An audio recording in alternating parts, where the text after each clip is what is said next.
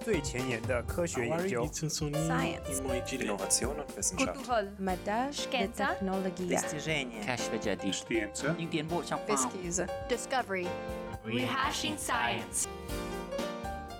Hello everyone, we are back with a new episode today. This is Mehdi, This is Shen, and we are the co-hosts of your favorite scientific podcast. where we dive deeply into new scientific innovations. Okay, Shen, uh, tell us a little bit about today's innovation and walk us through the problem.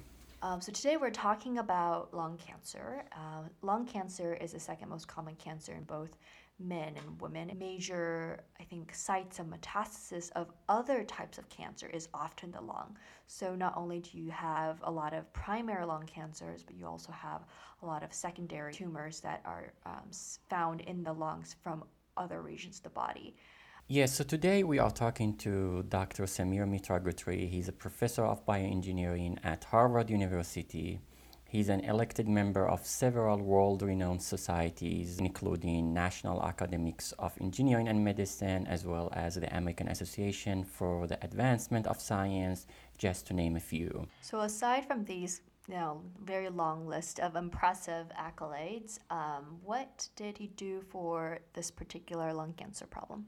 Yeah, so he looked into this problem from completely a different, uh, or, or, or we say from out of the box. And the idea is a very brilliant idea to use our body's own red blood cells to carry the drug of choice for a specific cancer tissue. They could successfully deliver the drug of choice to the lung cancer and this is a very outstanding discovery in how we can use our own cells to selectively target a specific tissue in the body and the limit uh, limit the off targets of the, the drug delivery in cancer field. Welcome to our podcast, Science Rehashed, and we are very delighted to have you today in our show. Well, thank you for the invitation to be on this podcast. It's a pleasure to be here. Uh, my name is Samir Mitra Gotri. I'm a professor of bioengineering at Harvard in the School of Engineering and Applied Sciences. Uh, by training, I'm a chemical engineer. I started my undergraduate in chemical engineering in India uh, in a school called Institute of Chemical Technology. Uh, the school just does chemical engineering, so I went there without knowing what chemical engineering is. But when I went there, that was pretty much the only option there was. Um, so I graduated from there thinking that I'm going to be practicing chemical engineering. Uh, but then I came to PhD to MIT, and that's where I got first introduced to the field of medicine. And I was just fascinated by the uh, problems that engineers can solve in the field of medicine. And ever since then, I never looked back. I have enjoyed working at the interface of medicine and engineering. Uh, after finishing uh, my school at MIT, I went to University of California, Santa Barbara, and I was a faculty there in the School of Chemical Engineering, but practicing bioengineering for 17 years, and then moved to Harvard about three years ago, uh, where I'm currently in the School of Engineering and Applied Sciences and also at the Wyss Institute. So I think we'd like to start by um, talking a little bit about the motivations behind the paper. What was the question you were trying to uh, resolve with the engineering technique, and how did you come up with the nanoparticle delivery aspect that you highlighted in this paper? So the big problem that we're trying to solve is how do you control where do nanoparticles go in the body? So nanoparticles, as you know, have been a big part of the therapeutic landscape. The idea is quite simple that you take the drug of your choice and you put that inside the nanoparticle and then you inject it intravenously and it goes to the target tissue. The only problem is that nanoparticles don't do that they go wherever they want to go. So generally, they like to go to the liver and the spleen. So those are the clearing organs of the body. And the data show, if you look at the literature, data will show that only a tiny fraction of the injected nanoparticles actually go to the target site. Why is that? Uh, because the function of the liver and the spleen is to clear foreign material in the blood and nanoparticles are foreign to the blood So, uh, just the same uh, macrophages, the immune cells in the liver that are responsible for clearing the bacteria and viruses from the blood, they see these nanoparticles and they remove them. And the liver is really good at it. It gets a lot of blood supply. The immune cells are very active. So, from the moment you inject the nanoparticles, the liver puts on a very strong fight and leaving very little particles to be left that can target the tumor or any other target site that you have in mind. When we're talking about a nanoscale, what the scale that you, you mean and what is the really nanoparticle means? And when you talk about the macrophage, we mean white blood cells, right? As you correctly said, the nanoparticles are tiny particles uh, which have a diameter, uh, you know, smaller than the human hair. And the good thing about them is that they can hold the drug. And the drug can be held inside until the particle reaches the target, at which point it can come out. The immune cell, as you correctly pointed out, uh, the macrophage uh, is responsible for removing the particles from the from the blood. They are present in the liver, and they actively monitor the particles that flow by. And whenever they see a foreign particle, they latch onto it and remove it from the circulation we, we, we go back right now to the motivations behind the paper and the, the, the main driving force to really encapsulate the chemotherapy drugs into a nanoparticle, very tiny particles, and then cargo them with the RBCs and send them over to the lung. How this all shaped out in this specific idea.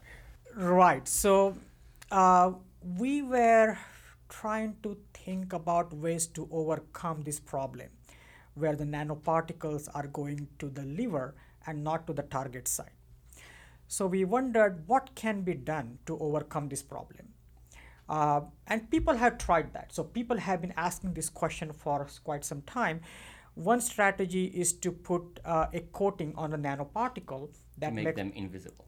To make them invisible to the macrophages and that works to an extent but the macrophages are very smart. They figure out how yeah. to overcome that problem. Um, so we said uh, let's look at the inspiration from nature. We are trying to put our nanoparticle in the blood for a long time. What else is in the blood that stays there for a long time? That's the red blood cell. Each red blood cell stays in circulation for 4 months it goes through the liver every second, every minute. It is not captured by the macrophages. So that was interesting to us. We said, here is a platform, body's own platform, that is doing exactly what we want our nanoparticle to do. Can we get some help from them? Can we hitch a ride on the red blood cell? And that's how this idea came about. So then these nanoparticles, when you, when you finally kind of um, optimize the protocol for attaching, what, what did you guys find? In, uh, in a nutshell, this is what happened. Imagine a nanoparticle on the red blood cell. The nanoparticle is not covalently attached to red blood cell. It's just sitting there mm-hmm. because of the electrostatic and hydrophobic interactions.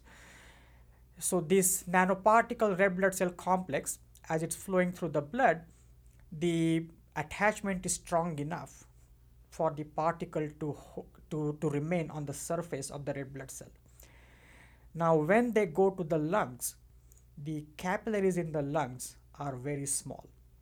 They're actually smaller than the red blood cell itself. So the red blood cell gets stretched, and this particle is now kind of pushed into the endothelium of the lung blood vessels and it can also attach to the endothelium. And as the blood pushes the blood the red blood cells away this particle is left behind on the endothelium. So it's a very effective way of transferring the nanoparticles from the red blood cell onto the endothelium of the lungs. How you could observe this? Initial experiments were simply based on looking at the biodistribution. Where does it go? So time after time we saw that these particles like to go to the lungs. And then we uh, studied that further and uh, looking at the response of the nanoparticles to shear and uh, their detachment from the red blood cell when we expose them to shear, we realized that the mechanism of transfer of nanoparticles from red blood cell to the lungs is because of their uh, because of the high shear in the blood capillaries as well as the uh, the, the small diameter of the lung capillaries. Okay, so I'm thinking, this is what I'm imagining, um, kind of the red blood cell as a paper plate that kind of is flexible and you can bend it. And as you go through smaller and smaller vessels, they get bent. And as they're bent, they expose the nanoparticles that's on one side of, the red blood cell. And then as it goes through the blood vessel and it touches the uh, endothelium, it gets stripped off. Um, and the nanoparticle remains there, but then the red blood cell kind of continues its path. Precisely, Okay. yes. And this is kind of like a, one part of the beauty of the, the, the technology, because if you can imagine having the nanoparticles encapsulated with the RBC and having imagining the RBCs, the red blood cells, having the capability of deforming and the flexibility, the mechanical flexibility of the, the RBCs, that you would not be able to release the drugs from the RBCs. So it's, it's, it's I think it's, it's very critical to have like this nanoparticles on the surface of the red blood cells. That's the only chance to get them like delivered in the lung. Absolutely. So if the nanoparticle were inside the red blood cell, it would not come out. It will just stay inside and keep circulating. But to have it transferred to the lungs, keeping it on the surface is very important. So if we again go back to one of the conventional methods of nanoparticle, encapsulating a drug within a shell and sending it over to a specific tissue or target or organs. So in this case, probably would not work out because you have it encapsulated and using the same hypothesis of the shearing would not work because it's encapsulated, it's gonna just pass by. Exactly. So then, from this observation, you're able to understand how the nanoparticles was able to be taken off the red blood cells, remain in the lungs. Now, the application, which is lung metastases. So, how did that come across? So we wondered uh, what application uh, this would be most effective for. And that's where lung metastasis really came to our mind. And that is interesting because, uh, you know, if you look at how uh, cancer is treated, especially metastatic cancer is treated, there aren't too many therapies which are specifically aimed at treating metastasis. People just continue to treat metastasis using the same treatment that is designed for the primary uh, primary tumor. But if you look at you know many uh, predominant types of cancer, breast cancer, colorectal cancer, they metastasize to the lungs and even others too. And usually it's the metastasis that causes significant mortality. So we wondered whether we can take advantage of the fact that we can deliver significant quantities of nanoparticles in the lungs and many types of cancers metastasizing in the lungs can we combine the two to come up with a very strong and unique application. And that was the genesis uh, for this uh, for this uh, paper. Can you use the same technology to target other organs? you are asking a very interesting question. Let me sort of go back a bit as to why are we getting lung accumulation in the first place. So imagine these red blood cells and nanoparticles injected in the blood and the injections are intravenous so they circulate and eventually they get to the lungs. So lungs is the first organ where they see a massive bed of capillaries and that's why they come off mainly in the lungs. Now, if you want to go to a different organ, you have to change the injection site. So last year we published a paper along with our collaborators, uh, Vladimir Mu- Musicanta from Penn, and in that paper, what was shown is that if you inject the same nanoparticle red blood cell complex in the artery, it will go to the first organ it hits. Right. So if you inject in the carotid artery, you can get them into the brain by the same idea you can get them in the kidney or any other organ so in principle it is possible to target many different organs using the same concept. Just change the injection site. Right now, we are s- relatively speaking to the nanoparticles, the encapsulated one versus the one that delivered with the RBCs. What Right. about like administering the same chemotherapy drugs? If you just inject the free drug, then it is very difficult to control where it goes. So, um, doxorubicin, for example, uh, the, the that drug is is a small molecule and it is it diffuses freely uh, into the tissues. And one of the side effects of that free drug is that goes to the heart. So there is significant cardiac toxicity which is a major problem uh, in terms of using that drug at the doses that you may need to use to see effective killing of the tumor uh, so compared to free drugs, you get much better control in terms of where the drug goes when you encapsulate that uh, in the nanoparticle. Uh, but with nanoparticle, the problem becomes that it goes to the liver. So that's the problem that RBC uh, hitchhiking overcomes. What is the stage of the, the, the current technology right now? Where are you going with this technology? So currently we have um, excellent proof of concept uh, that the technology principle works. We have optimized the process. We understand uh, the uh, particle parameters which are required to make it work. Uh, we have encapsulated a number of uh, chemotherapy drugs. So we have uh, demonstrated the breadth of the technology. And the next step is really to uh, uh, perform the studies to move it closer to the clinic. And the primary target gonna be for lung. The primary target is going to be for the lungs. But there is unlimited possibilities that you can tune the technology for different targets. Absolutely. Mm-hmm. Although the, the research that's been done shown is in the mouse, right? So when we go into the human, do you foresee any challenges in that particular optimization? So there are always challenges when you change the the scale of the uh, uh, model that you're working with. So uh, the paper that I mentioned, uh, where we uh, where we targeted the nanoparticle to different tissues. So in that particular paper, we have looked at uh, the way this procedure works in different animal models, mouse, rat, pigs, and excised human lungs. And the interesting thing is that this approach that we are proposing works through a principle of almost like physics or mechanics, right? That's what nanoparticles come off because they are uh, sheared off into the lungs. So um, we can predict uh, based on the data we have uh, a lot of the parameters that when we change the animal model. Uh, having said that, uh, whenever any new technology goes from a mouse model and makes progress uh, towards the human model, we do anticipate uh, new learnings that will come along. Uh, but we are excited to take on that journey and see how quickly we can move it to the clinic. You have been in the field of drug delivery for a while, couple of decades probably, and you are one of the pioneers in a lot of uh, technologies that have been established in the drug delivery field. And I see your office wall is full of awards from drug delivery societies and different schools.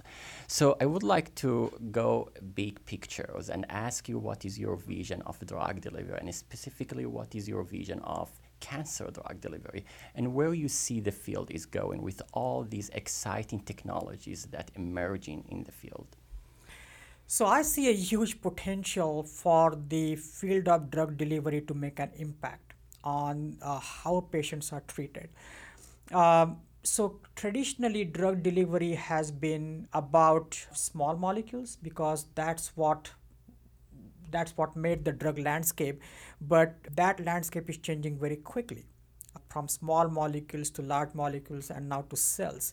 So as the field changes in drug candidates, the drug delivery technologies have to adapt quickly and figure out how to make them work better. I think besides science, uh, we're wondering what motivates you, what drives your passion when you're at home or um, not in the office. I think that the, the the passion is really to, or what drives the passion is to make an impact. Any human condition that needs treatment, if we can play a part in treating them, in solving this problem, that gives me tremendous satisfaction, and that's really my motivation. And what are your hobbies uh, outside of work? How you could adapt yourself coming from the west coast to the east coast? Uh, coming from the west coast to the east coast was an interesting experience. It's uh, it's different in many ways. Uh, certainly in terms of weather. Coming from Santa Barbara, which has wonderful weather, to Boston, uh, which has not so wonderful weather. I have a strong interest in painting so i like to paint. Haven't had much time to do that recently. Uh, there are no paintings of mine in, in my office uh, at the time they're at home. But you know that's been um, a you know sort of hobby of mine for a long time ever since i was a kid. And you know whenever i find time i find a little outlet for that. I like to be outdoors. I like to run whenever i can. Uh, i was never an athlete growing up and one day I thought I would like to run, and uh, I was wondering how to get into that habit. So I just uh, enrolled myself to run a marathon, a full marathon. Zero to 100. yeah, people thought, intense. you know, people told me that's a very crazy way of motivating yourself to run.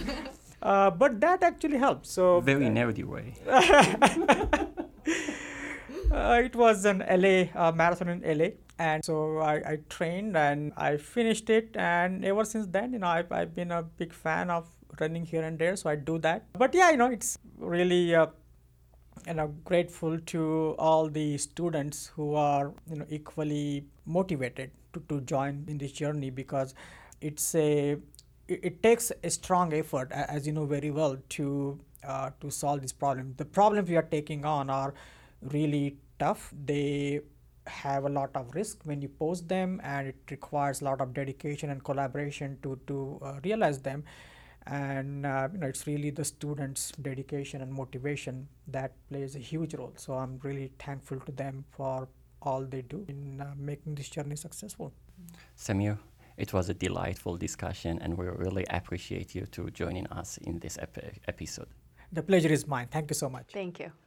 Thank you, everyone, for listening to another episode of Science Rehash. We would also like to thank Dr. Rudy Tenzi for providing us with the music for our intro. You can find us on Facebook, Instagram, and Twitter, or you can visit our website at sciencerehash.com. So at the end of each episode, we really like to highlight our team members who contributed their time to this podcast and making it possible. Today, we'd like to thank our writers, Madura Lilikar, Shuang Zhang, and Bria Taylor. Our show is available through Apple Podcasts, Spotify, and Google Podcast. Please subscribe and refer our podcast to your friends. We would love to hear your comments and feedback for our show, so don't hesitate to reach out to us via our website.